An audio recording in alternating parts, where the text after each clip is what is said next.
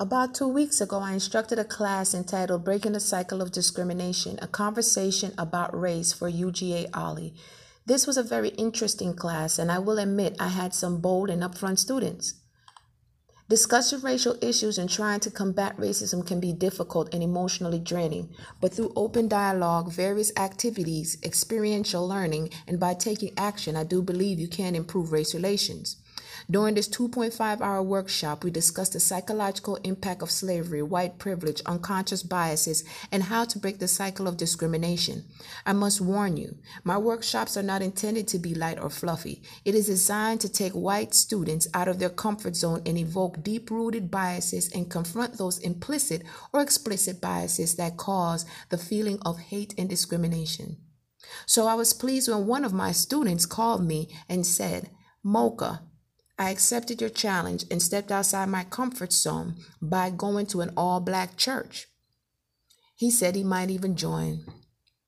During this during his visit, one of the elders told him that they felt that activists and activism may be reopening old wounds that have already been resolved.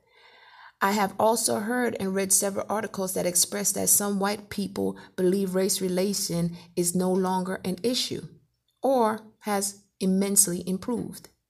And some white people and other minority groups tend to challenge Black Lives Matters by also saying all lives matters. Yet black inmates make up a disproportionate amount of the prison population, experience police brutality from arrests to shootings, and I won't even get started on the economic challenges and the wealth gaps. Despite what people want to believe, racism and discrimination never stopped, and racial incidents continue to happen every day, not just in Starbucks, Waffle House, Santa Monica College, or even more recently in Alpharetta when Officer James Legg dragged a 65 year old black lady out of the car because she would not sign a ticket and refused another officer's order to get out of the car. I heard a news reporter even state on, even state on the radio that she should have just followed directions. But that might work for someone with white privilege because even when we do follow direction, you still might get arrested, snatched out your car, or shot and killed. If this was a 65 year old white lady, I wonder if the outcome would have been the same. Once again, opposed to de escalating the situation, the officers allowed it to escalate, which often happens when black people try to exercise their constitutional rights.